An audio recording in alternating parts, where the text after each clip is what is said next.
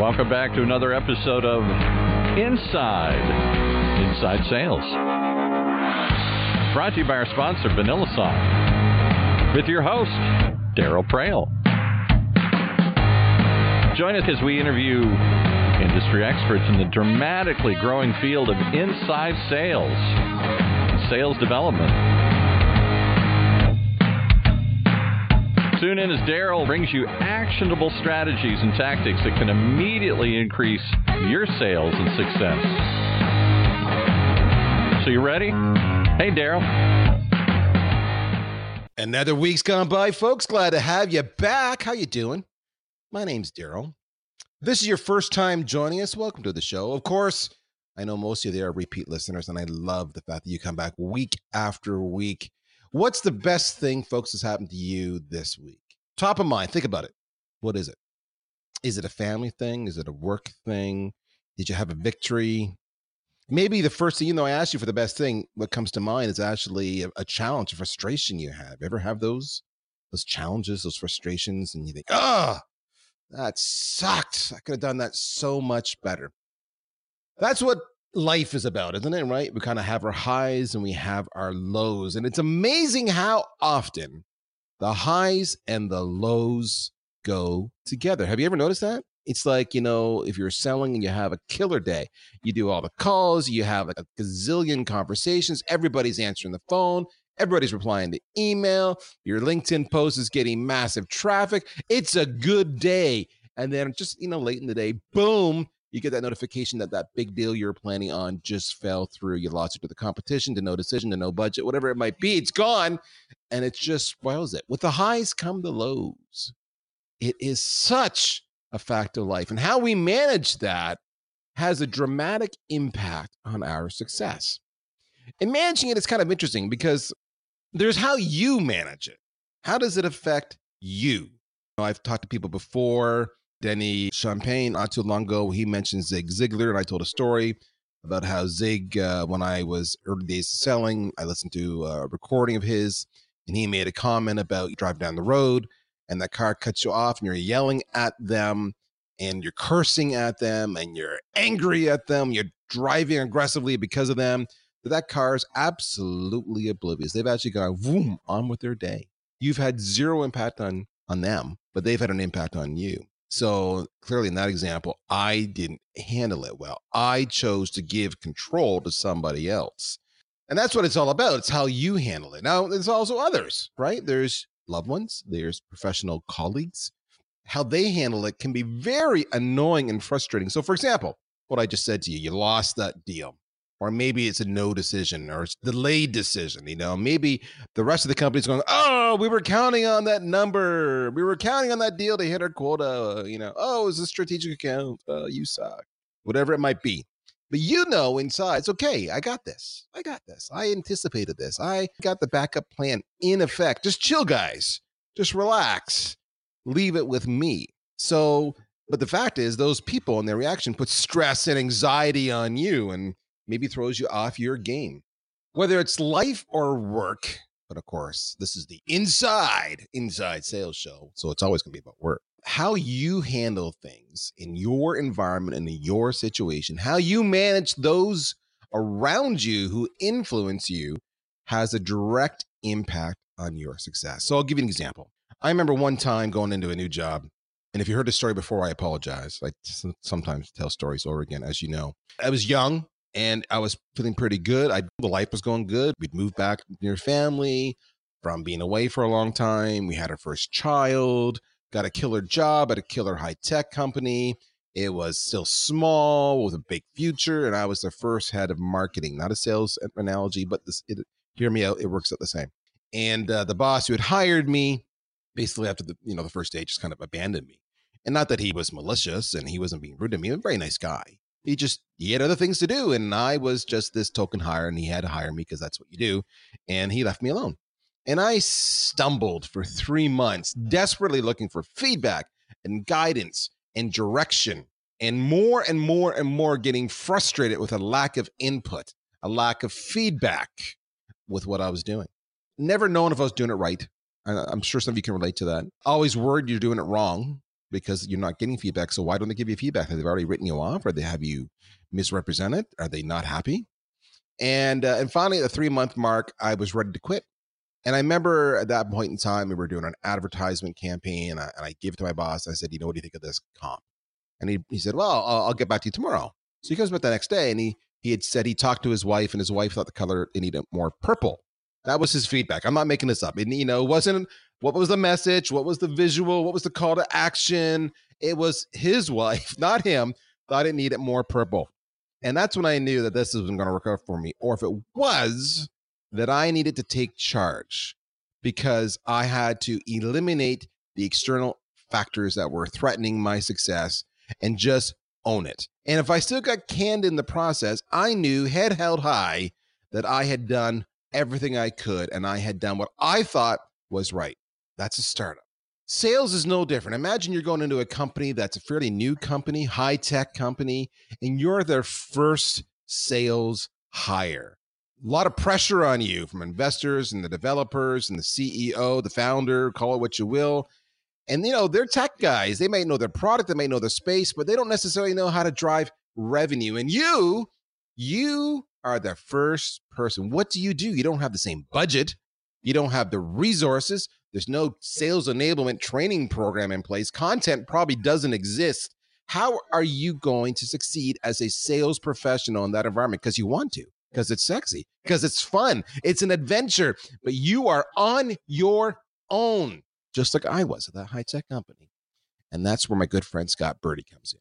Scott Birdie is the chief growth officer at TruFan. That's T R U F A N and it's a pretty cool startup. It's a platform that actually equips brands. So think of like major brands, you know, maybe it's Nike or Coca Cola, maybe it's championship winning Toronto Raptors. So lots of brands. It's a platform that equips brands with data, data that activates a grassroots community of micro influencers or a super fan. No, I'm Canadian. The, the, Raptors just won this year the championship in the NBA. And there was one guy who was a super fan that everybody rallied around. He'd been there from the beginning. He was visible. Everybody knew him. They see him on the street. TruFan is all about finding more of those people to grow your brand. That's it's a pretty hot space, especially as you see the power of social media and everything else. As the society becomes more divided, more partisan, that's what TruFan is. Scott was hired to make that company rock. And along the way, he's faced his own sales challenges. Scott, welcome to the show. Thank you, Daryl. That was a nice, warm lead up. Do you have those introductory kind of like story sessions each show? Try to have them uh, every five, six minutes. Uh, some people wish I was a lot shorter. It's a good way to start the show because it lends itself to giving people the inspiration to think about perspective. I think the whole perspective aspect of whatever be life, sales, work, you kind of talked about the two different silos.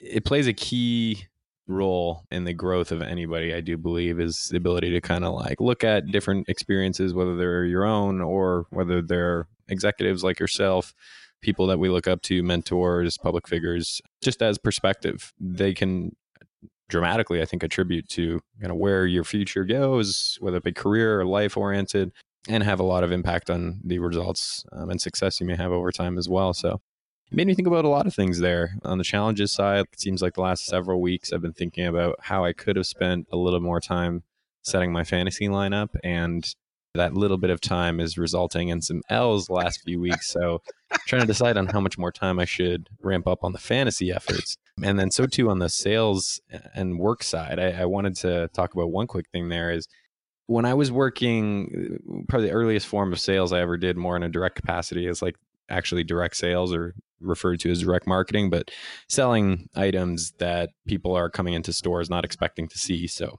basically just crap um, off the shelves. But um, when I was in that role, they did have a number of different marketing systems that they relied on. Um, and then one of them, one of the things that factored into it was how you always want to leave life at the door or kind of personal stuff at the door because oftentimes I feel like one of the biggest negatives that can plague, whether it be salespeople or professionals, is their day to day life and their personal life that may kind of trickle in through the door with them to their desk and with them when they're on the phones and different things of that nature, which can ultimately have a very negative effect and really a negative effect on the surrounding employees, the culture. So they always kind of talked about leaving the personal stuff at the door. That's a skill that many don't have, actually. I've realized over the course of time. Kind of one of the reasons I feel blessed to work in a startup is two are often combined into one life and work in that stage. So you don't think about those things as much, but I think people are naturally driven more by the work than anything else. So that often is their life outside of work is more work. And in a corporate world, boy, you can really get caught up in that. So yeah, some good some good thoughts. Well, let me ask you this. Let's start the stage. So for those who are listening who are at a startup or it is called an early stage company, even if it's not truly a startup, the team isn't big. Maybe they're the only ones, or maybe they have aspirations of joining a company like that. You've gone through that. So when you took on that role, I'm kind of curious, what were the expectations placed upon you what did you walk into, if anything, far as systems or processes in our install base? And where did you start? It's a good question. It's probably a little bit different than most people that may get hired into um, a startup to grow maybe their sales efforts or to lead their sales efforts and their sales team. I was more or less part of the founding team. As you know, I was kind of very active on LinkedIn, and through that, I ended up meeting Swish, who's who's the founder and CEO. We started talking about the idea a little bit back and forth and, then he was kind of committed to having me be a part of that project and i had committed myself to i'm really trying to own that project. Once we saw eye to eye there helped create some of the initial content for the first website in december 2017 he brought in some of the other ears that he had been speaking with from around the world about that and we started doing team calls after that speaking a little to like the expectations that were placed upon me and when we finally figured out the kind of core founding team there wasn't really that much expectation. It was more so the expectation that we were all going to do the work that we saw needed to kind of push things whether it be the next level or the next piece of content whatever it may be but ultimately just keep moving things forward. Or we kind of decided as my title for the head of sales position. So uh, somebody who would ultimately kind of lead our sales efforts, lead the growth of any sort of sales team. At that time as well, like even when I had a title, we had nothing to sell. So that also comes into play on like the type of expectations that can be set a lot of my work kind of got spread across marketing, copywriting, content related things. Continued to be active on LinkedIn. I think that was inevitably an expectation at the start. Kind of the situation that I got into how it's grown since then is uh, certainly the expectations continue to grow, and you kind of touched on it, whether it be internally or through the stakeholders that include advisors, investors, and even customers. But it's been an interesting path, and I'm sure we can kind of dive deeper into it. But it's definitely different, I think, than most. And if people do get hired directly into a position when things are already off the ground, and maybe those more traditional tech founders have already built the product, which wasn't really the case in our scenario, it can be a lot different. Those expectations could even be linked to like a three month trial term where, hey, if they're not really seeing the numbers that you you'd expect by the end of that three months, uh, they could be at the door. So I guess I was lucky in that position. All right. So when we come back, quick little break. We're going to do a, a, fast and furious round with Scott. We're going to talk about all the challenges he had to overcome, what he did, and lessons learned so you can apply those exact same tactics and not make the mistakes he did. Stay tuned. We'll be right back. CRM was designed for managing relationships. Sales engagement is designed for starting them.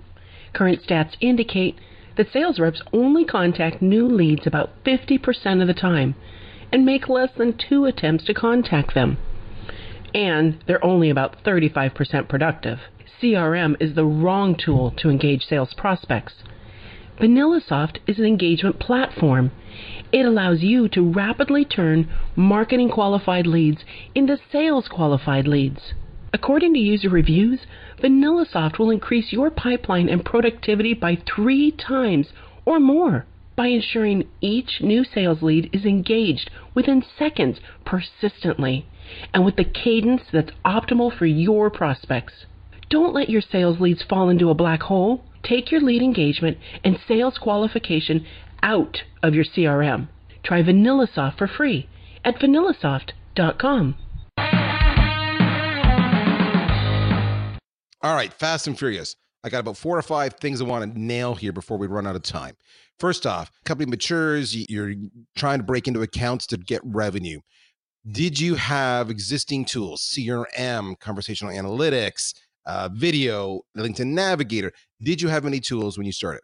When we started, I started out administering the freemium version of HubSpot. We did have the CRM. Getting buy in across the organization was probably the most difficult challenge I had to face and that I continue to face, just given the fact that we're still considerably smaller team, some of the responsibilities as it relates to sales do kind of leak into almost everyone's role to some capacity. And it's something that we're slowly trying to change. But getting that buy-in is absolutely critical for anybody out there who's kind of in that position of implementing those systems and maybe getting that agreement first before you even start to implement something could be worth your while so you're not wasting time they're ultimately affecting your own happiness um, and that time you're putting in but yeah we had that certainly that kind of links to the marketing automation system. We had a little bit of capabilities through there. When we passed the MVP, we actually were part of a little incubator. We had free office space through Hootsuite at that time. So HubSpot also has a startup program that any other person who's been in a startup that's gone through an accelerator or an incubator pretty much anywhere globally can apply for and so at the time when we kind of really turned the lights on and, and actively tried to start selling it we did go through that program, which gave us 90% off their professional suites. So $1,600 worth of software for 160 bucks a month. That's incredible savings. Uh, and then the follow up two years, we're now on 75% off for the next two years. So that, that's a great deal that um, people out there should look into. On the note of other tools, I think it's mainly Slack. We've always had great use for communication and trying to segment that.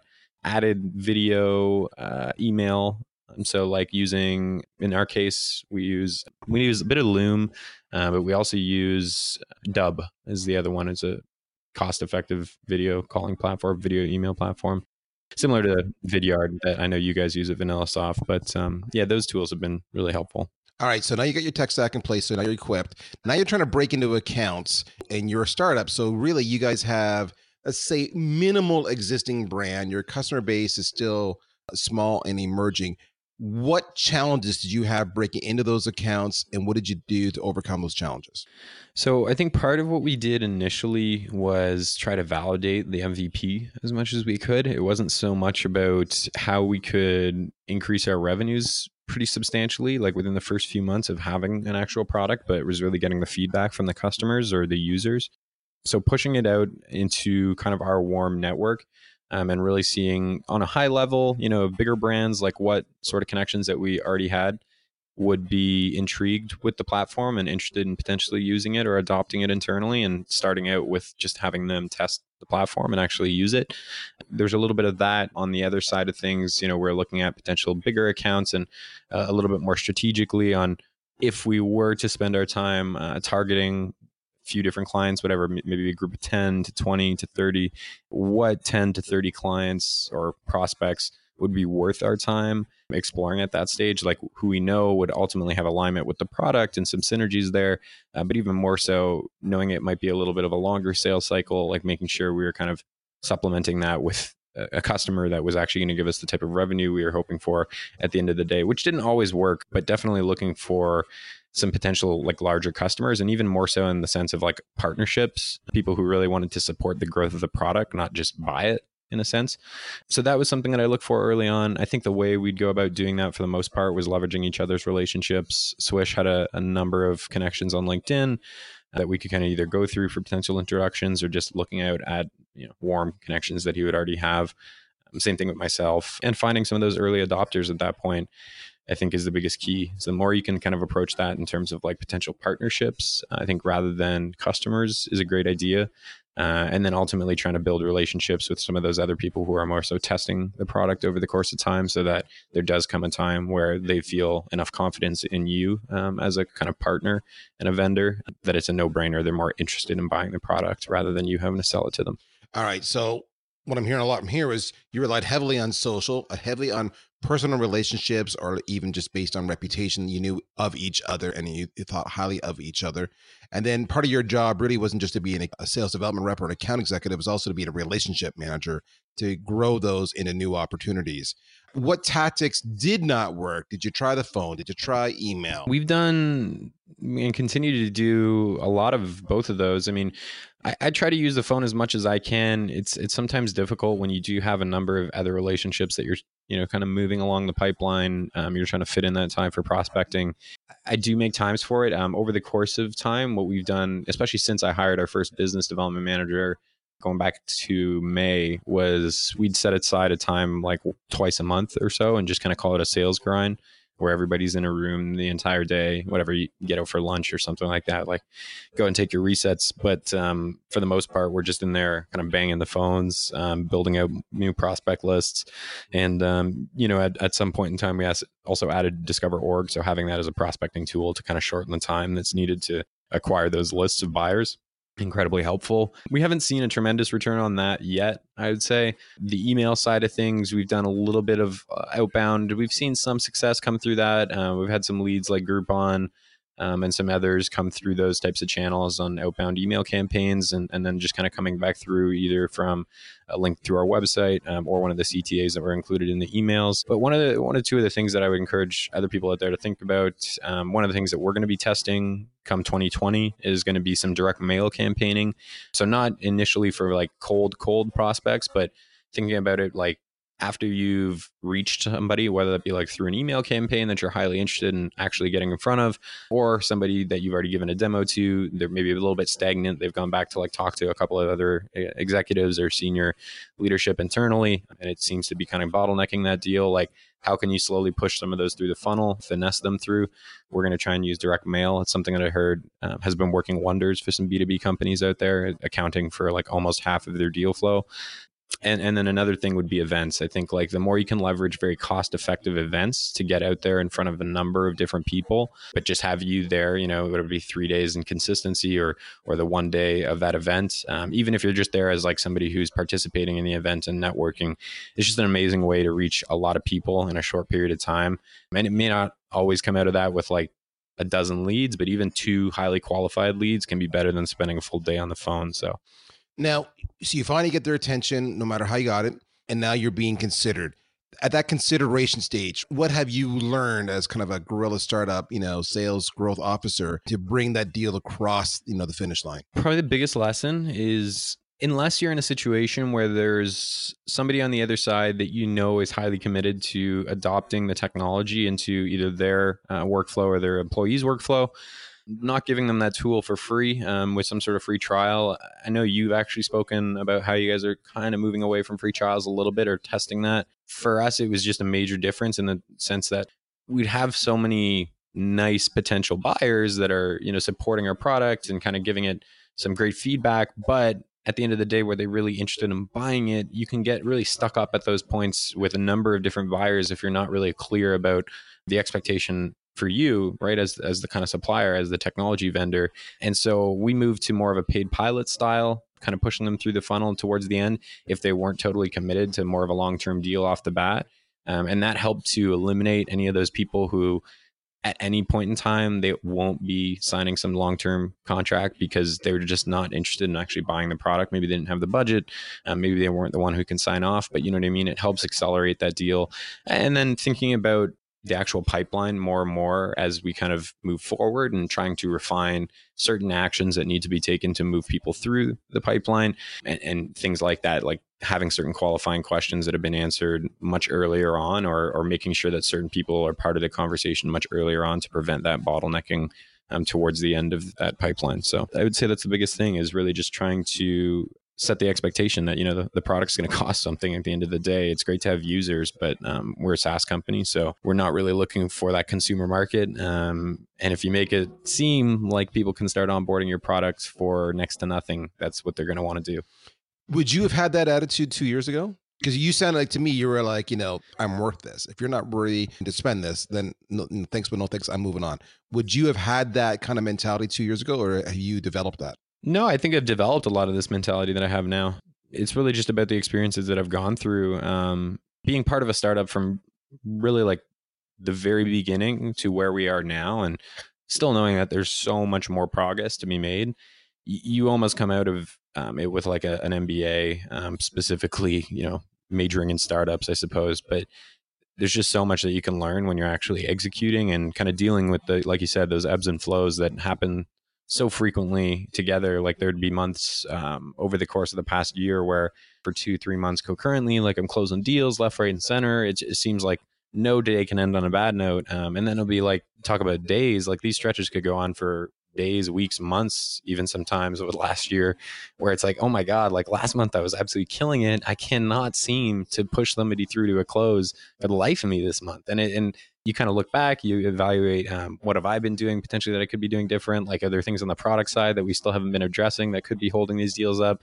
There's a number of different places that you can go to not necessarily a lot blame, but trying to evaluate where you can tighten things up. Um, and and I think that that's what I try to do now more than anything, and that's a, as a result of the mindset that I've kind of created for myself over the last year. So a lot of learning.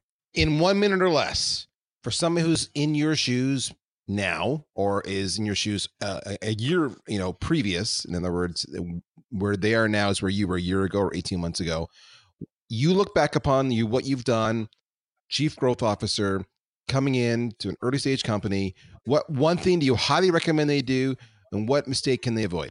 If if you're in the position where you're managing a bit more of the process um, and not just some of the day to day on the sales side, I would definitely encourage you to make sure that anybody around you who is also helping with sales is buying into the process that you've created, which either links back to the CRM um, or any sort of admin dashboard that you may have built into the platform but ultimately a way of tracking all the different conversations through a pipeline and making sure that each call, like each activity metric is being tracked because at the end of the day, it's so much easier to go back and try and figure out how you can improve, where you can improve when you have that data to report on. And it's going to be easier when your CEO is asking you why certain leaps and bounds haven't been made. And then I think if you're in the position where you're more so on the sales side directly, I think look at the tools that a lot of people aren't using. Sales Navigator on LinkedIn can be interesting, but I think LinkedIn as a platform just has a tremendous amount of white space still.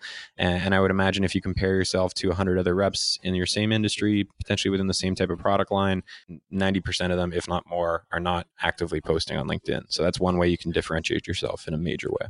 Love it. All right. So that was something different, folks. A little bit of a startup spirit you know, because the challenges are different there than they are in a more mature company. You have less resources, less budget, less staff, and in some regards, almost more heat because it's do or die when you're in you're that young. My guest today, if you don't recall, Scott Birdie, Chief Growth Officer from TruFan. Check them out. He is best reached on LinkedIn. Scott, thank you so much for your time today, sir. Thanks, Daryl. Appreciate you having me on, man. That, my friends, is another episode of Inside Inside Sales. We hope you had fun today. I had a blast. I'll talk to you soon. Bye bye. You've been listening once again to another episode of Inside Inside Sales, hosted by Daryl Praill, the CMO of VanillaSoft. Tune in every other week for actionable ideas to increase your sales productivity. One of the many shows on the ever growing Funnel radio channel. Sponsored by VanillaSoft.